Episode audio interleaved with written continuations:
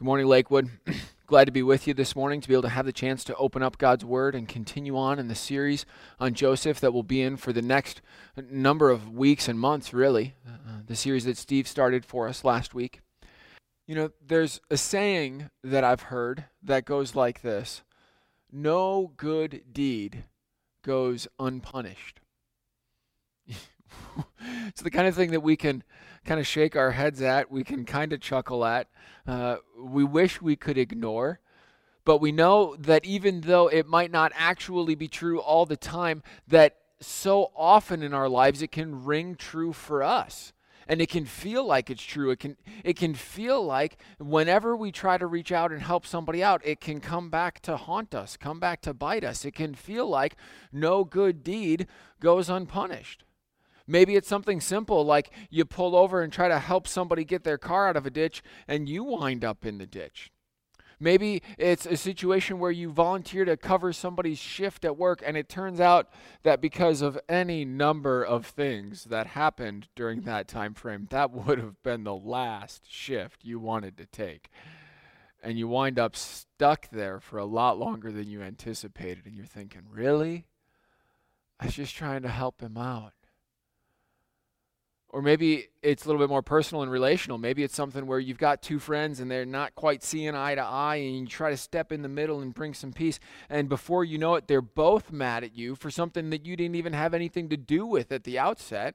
And you're thinking, wow, no good deed goes unpunished, huh? You know, regardless of the situation, there, there are times when life just isn't fair certainly there's that unfairness of childhood. The he hit me first, it's not fair. But those are the easy things in comparison to some of the bigger injustices that are faced in this world, some of the bigger hurts and instances of unfairness that we can all experience in our own lives. Life simply isn't fair. And sometimes, even when we do what's right, everything seems to go all wrong. I got to think that's perhaps what Joseph was thinking in Genesis 39. If you have your Bibles, they're sitting on your sofa, or want to pull up your uh, Bible app on your phone, why don't you go ahead and flip with me to Genesis chapter 39, and I'll be reading from there this morning. Now, Joseph had been taken down to Egypt Potiphar, an Egyptian who was one of Pharaoh's officials, the captain of the guard, bought him from the Ishmaelites who had taken him there.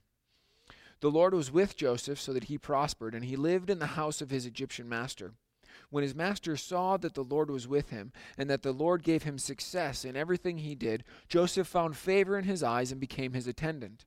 Potiphar put him in charge of his household, and he entrusted to his care everything that he owned.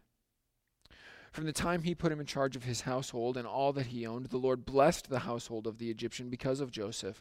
The blessing of the Lord was on everything Potiphar had, both in the house and in the field. So Potiphar left everything he had in Joseph's care. With Joseph in charge, he did not concern himself with anything except the food he ate. Now Joseph was well built and handsome. And after a while, his master's wife took notice of Joseph and said, Come to bed with me. But he refused. With me in charge, he told her, my master does not concern himself with anything in the house. Everything he owns, he has entrusted my care. No one is greater in this house than I am. My master has withheld nothing from me except you, because you are his wife. How then could I do such a wicked thing and sin against God? And though she spoke to Joseph day after day, he refused to go to bed with her or even be with her. One day he went into the house to attend to his duties, and none of the household servants was inside. She caught him by his cloak and said, Come to bed with me. But he left his cloak in her hand and ran out of the house. When she saw that he had left his cloak in her hand and had run out of the house, she called her household servants. Look, she said to them, this Hebrew has been brought to us to make sport of us. He came in here to sleep with me, but I screamed.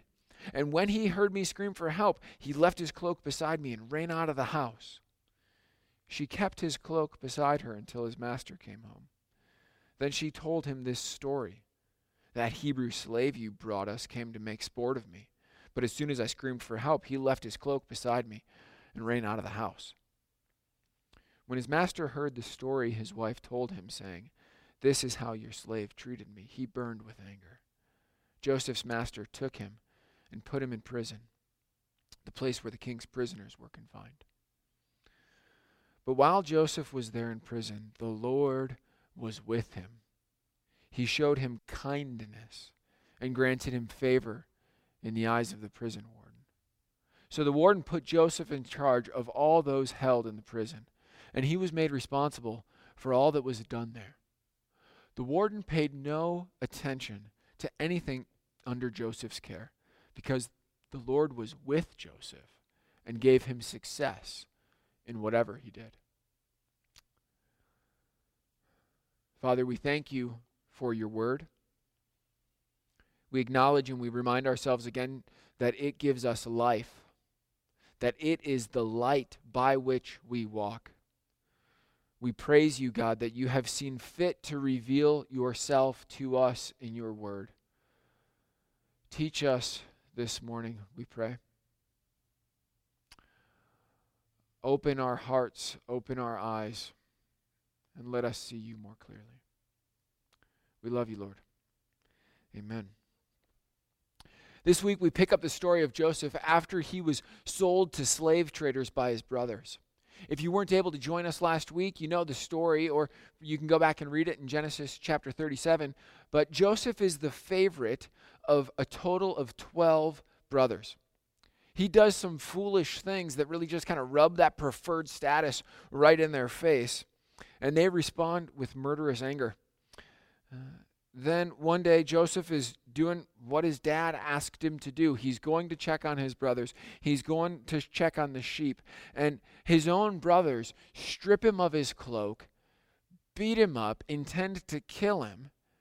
And instead of killing him, sell him to slavers. And after all that, they lie to their dad to convince Jacob that Joseph is in fact dead. And as their brothers are spinning this yarn for dad, Joseph is being shipped across the desert. I don't know about you, but I wonder what what would that journey have felt like to Joseph? What's going through his head those days as he's bound on the back of a camel or maybe shuffling across the sandy floor? What types of thoughts are filling his time? He would have had a lot of time to think. Perhaps at first he's plotting ways to escape and get back home. And maybe if I could find a little window of time, a, a little looseness of my bond, maybe I could get away and get back to dad. And as he gets further away from home, wondering, man, what, what did they tell dad? Does he believe him?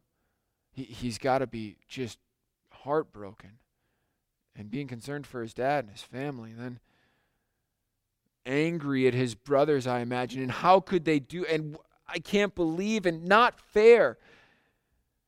And then I imagine as the journey goes on, starting to be anxious about what what is ahead. What will this next piece of life look like? Obviously, we have no way of knowing what's going through Joseph's head as he traveled from his home to Egypt.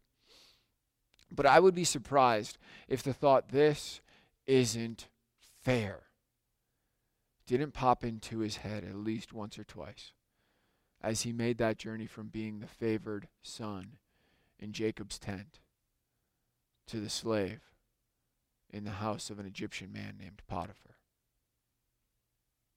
And even as he's making that journey, even as the disappointments and the injustices are flowing through his mind, maybe he sees glimpses of it. Most likely he doesn't, but God's at work. Genesis 39 recounts that story to us. It recounts the time that Joseph has in Potiphar's house. And there are three main sections in that story. We'll take some time and walk through them this morning. First, verses 1 through 6 gives us kind of the setup. It's kind of the opening scene, if you will, to what's going on here. Then in verses 7 through 20, that's, that's where the action of this story is. That's where things are happening. Uh, and then finally, in verses 20 through 23, there's a wrap up that leads right into chapter 40, which is where we'll be next week let's this morning, instead of starting at the beginning, let's start with the action. Let's start in verses 7 2 through 20. Then we'll come back to the introduction and those concluding sections as well.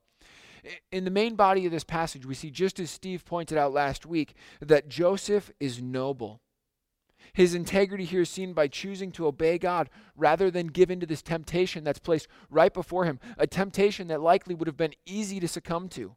Uh, many sermons have been preached about the wise and godly ways that Joseph flees from the advances of his master's wife and how he does all that is in his power to distance himself from her. Joseph acts nobly in what he does in these passages. But Potiphar's wife's actions are anything but noble, aren't they? You're probably familiar with the story that she sets a trap of sorts. She arranges a time for her and Joseph where they'll wind up alone uh, in the house so she can try yet again to lure him into sin. And Joseph winds up needing to literally run, not necessarily for his life, but running for his integrity. He flees so quickly and he flees so decisively that his robe is left in the woman's hand as she grasps onto it. And having been refused by Joseph again, Potiphar's wife concocts a story to bring about his demise. She claims that it was Joseph and not her who instigated this episode. According to her telling in Genesis 39, it is he who left the cloak behind as he was in haste to escape. It wasn't her that was grabbing onto it. How interesting is it that for a second time in his life, for a second time in this short part of the story between chapter 37 and chapter 39 in Genesis, we find Joseph stripped of his garment, treated totally unfairly, and banished from his position. Twice he is at the ugly end of a web of lies told about him. First, to cover up the sin of his brothers and convince his dad that he is dead. And then the second time to cover up a woman's sin and convince her husband, Joseph's boss, that he must be banished. Joseph acted nobly. Yet he finds himself treated unjustly again. But God remains at work in these horrible circumstances.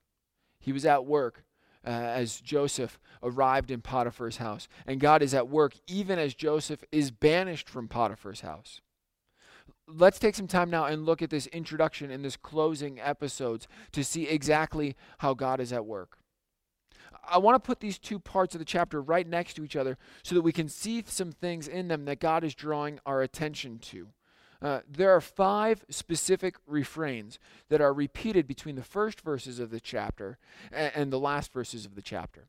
Uh, here we've got verses 2 through 6. I've taken a couple of sections out just to help it fit better on the screen. And over here we've got the same chapter, chapter 39, verses 20 to 23. And, and let's just walk through this and see some things that are almost exactly the same between these. First, God's presence with Joseph. The chapter starts out the Lord was with Joseph so that he prospered. It goes on and it says, when his master saw that the Lord was with him. And then at the end of the chapter, we see the same thing repeated twice again perfect bookends. In, in verse 20, but while Joseph was there in prison, the Lord was with him. And then in the concluding verse of the chapter, because the Lord was with Joseph and gave him success in whatever he did. This refrain serves as bookends to the account. It, we see that uh, as soon as Joseph shows up in Potiphar's house, as well as when he winds up in the prison, we are assured that the Lord is with him. And it's interesting. In both cases, I've got to imagine that Joseph is wondering, wow, what's going on? Did God totally forget about me? Is God not paying attention? Has God left me? And we have the benefit here of seeing behind what Joseph would have seen, of seeing into what God is actually doing, what God is actually up to. And clear as day, the Lord is with Joseph. Secondly, in both places, Joseph finds favor in the eyes of his overseer. Uh, we see here that uh, the Lord gave him success, and Joseph found favor in Potiphar's eyes at the beginning. And then at the end, the Lord was with him, granted and granted him favor in the eyes of the prison warden. So, both in Potiphar's eyes and in the eyes of the prison warden, Joseph is given favor. Whether or not someone, especially someone in a position of authority, sees somebody favorably can make all the difference in the world. And we recognize that whether or not somebody sees us with favor doesn't always depend on things within our control. So the fact that Joseph finds favor, not because of what he does, but because of what God does on his behalf, is no small thing. And the fact that we see it in both parts of this chapter is just driving home for us the fact that though Joseph is noble, God is the hero here.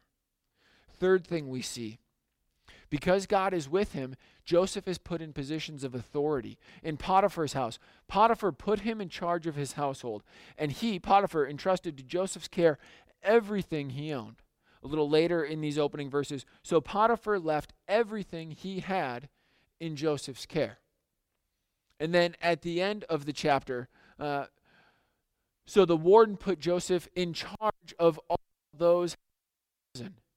he was responsible for all that was done there. In both of these instances, in both of these places, at the front of the story, at the back of the story, Joseph is seen with favor, and that favor means that those in authority give him great responsibility. And fourth, not only does he have favor in the eyes of those in authority, not only is he given great responsibility, but the people in authority, both the prison warden and Potiphar, stop worrying about anything that they've placed under Joseph's care. The people know that Joseph is competent, he's wise, he's noble, so they have no problem letting him handle everything. Goes so far as to say that Potiphar did not concern himself with anything except the he ate. Only those things that were most closely connected to him. Is those are the only things that Potiphar gave any thought to and for the prison warden, the warden paid no attention to anything under Joseph's care. We see the clear parallels here in how Joseph was treated by those in authority. Yes, Joseph was competent. Yes, he was wise. Yes, he was noble, but it's because God was the hero that both of these men trusted Joseph so completely. And finally, Joseph sees great blessing and success in his work. At the outset, the Lord gave him success in everything that he did. And then uh, it goes on to expound on that. The Lord blessed the household of the Egyptian, that's Potiphar, because of Joseph. The blessing of the Lord was on everything Potiphar had, both in the house and in the field. Just to be clear, in case we weren't sure what everything meant here, everything is stuff inside and stuff outside everything that Potiphar had was put under Joseph, and everything that was put under Joseph was blessed. Same thing at the end of the chapter. As Joseph is managing the prison and is being given care of all things in that prison, Joseph was given success in whatever he did. Now, to be clear, Joseph is a skilled manager, he's a faithful steward, but ultimately, Joseph is successful because of the very thing that we first saw, because God is with him. Joseph's success is such that both at the beginning of this passage and again at the end, we hear this refrain The Lord gave Joseph success in whatever he did. Don't mess it here. God is the hero. God is the one granting success. God is the one conferring blessing on Joseph and those under his care. The Lord gave Joseph success. There's a problem there, though, isn't, isn't there?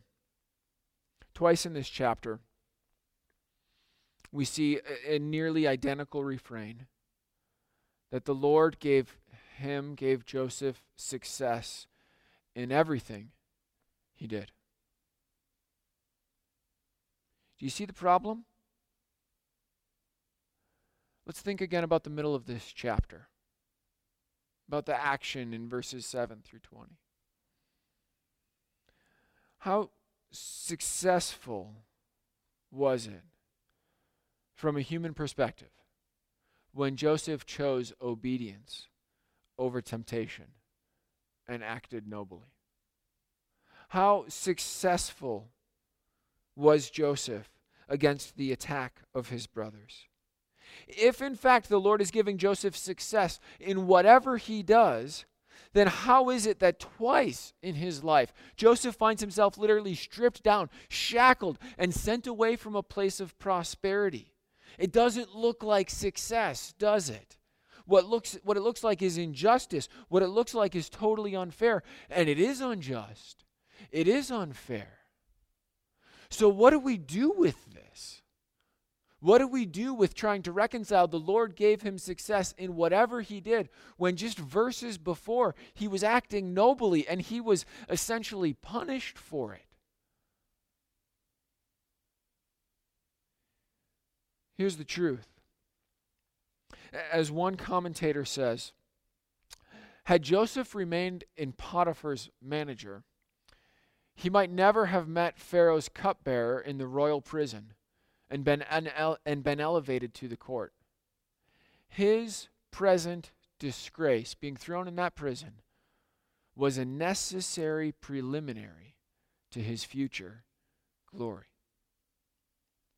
The beautiful thing about looking at the story of Joseph in Scripture is that we can see the whole picture. When Potiphar is lied to by his wife, he's only getting part of the picture. When Joseph sees the success that he has initially, he's only seeing part of the picture. And when Joseph is dealt unfairness and disgrace, again, he's only seeing a part of the picture. As we look to Scripture and the curtain is pulled back on what God is doing, and we can see clearly and fully that God is with Joseph that God is giving Joseph favor and blessing, that God is at work in the midst of what seems like a completely unfair, a completely disastrous situation. Praise God for His word that pulls back the curtain for us and allows us to see what's going on behind the scenes, allows us to see that though it doesn't look like it, though it seems unfair and unjust, that God is at work in the midst of disastrous circumstances.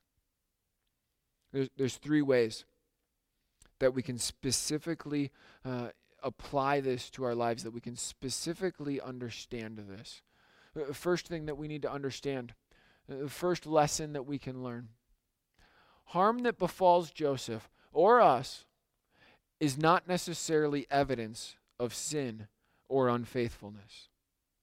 How easy it might have been for one of Joseph's friends to come to him in jail and say, Hey, brother, looks like God's disciplining you, huh? Looks like he's trying to get your attention about something. Where where'd you go wrong, brother? Maybe you don't have enough faith. Maybe maybe that's why you're in this bind. Y- you got to have more faith and how wrong that friend would be. Joseph's situation in the prison is, yes, certainly part of God's way of growing him. And, and, in that respect, it may be a type of discipline, but it is not punishment for wrongdoing. This great harm befell Joseph. He was lied about, he was unjustly accused, he was falsely imprisoned. But that harm did not become, come about because Joseph did anything wrong. It did not become, come about as a result of a lack of faith or a sinful action. And whenever we would suggest, either to ourselves or to those around us, that harm that comes into their life is because of a lack of faith or because of some sin, we're going against the clear testimony of Scripture. Now, now hear me, friends. When harm comes our way, we do well, as we do well in all of life, to examine ourselves, to open up our hearts to the searchlight of God's Spirit and to the searchlight of His Word, that we might be able to see uh, where we are in error in our ways, where there may be sin in our lives. But to fall into the trap for ourselves, or as we're ministering to others, to assume that any hardship which comes is automatically a result of a lack of faith or automatically a result of sin, is to ignore Scripture and to ignore the cross. It's to ignore the cross because we know that at the cross, for those who are in Christ, the punishment has been taken. Yes, punishment is deserved for sin, of course. But for those who are in Christ, for those who are trusting in Him for salvation, the full punishment, the full wrath of God was borne by Jesus. So there remains no punishment left for us. So when we find ourselves in unfairness, or in trials or in disaster, it's not because God is angry with us. Not because he's punishing us. God's discipline for those who trust in Christ is from love, not from punishment. Secondly, in the same way that uh, harm doesn't mean sin, doesn't mean a lack of faith necessarily, obedience does not guarantee ease how quickly we can fall into this trap, how quickly we can fall into the trap of thinking that if I just get it right, if I just find God's perfect will for my life, if I just do everything God wants me to do, then everything should go well for me. Joseph did what God wanted him to, and it wasn't easy. Jesus did exactly what God wanted him to, and it wasn't easy we shouldn't expect that it would automatically be the case for us either. We don't obey Christ for rewards or ease in the here and now. We obey Christ out of love for Him and out of amazing gratitude for the salvation that He's bought, knowing that not today, not in this age, but there will come a day when injustice will be made right and obedience will be recognized. We obey Christ not for the here and now, but we obey Christ for love and for eternity. And if we would expect that our obedience will assure us ease, we're sure to be disappointed. Third thing we see is this because harm isn't necessarily evidence of sin and because obedience doesn't equal ease, our willingness to trust God must not depend on our circumstances. And as a matter of fact, trust that disappears in difficulty isn't really trust at all. Peter, in his first epistle, puts it this way Peter says this in 1 Peter 1 6 and 7. In all this you greatly rejoice, though now for a little while you may have had to suffer grief in all kinds of trials. These have come, trials have come, so that the proven genuineness of your faith, of greater worth than gold, which perishes even though refined by fire, may result in praise, glory, and honor when Jesus Christ is revealed. Peter's telling us that trials come to prove the genuineness of our faith. Trust that disappears in difficulty isn't really trust at all. Are you this morning in a spot that feels unfair. Maybe it's something specific and pointed. Maybe it's an injustice or a trial that you're facing that makes you feel like you got a bullseye on your back. Maybe it's more general. Maybe it's the tension and the stress that you've been in that makes it just hard to remember uh, that God is good. In difficulty, in what seems like unfairness, let me urge you this morning to trust God. Trust Him. Trust Him by drawing near again to Him. He is not against you. He has sent Christ to bring forgiveness, to bring newness of life. He promises to draw near to those who draw near to Him. Trust God this morning by drawing near again to Him, running toward Him and not away from Him. Trust God this morning by persisting in obedience. Maybe you want to say, What's the point? I've been obeying. I've gotten nothing but trouble for it. I've been doing what God asks me to do, and it hasn't worked. Obey anyway.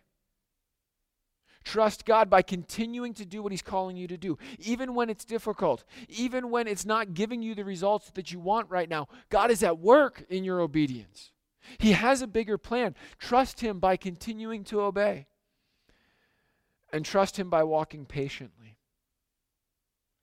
by waiting patiently for what He's doing and for what He will do.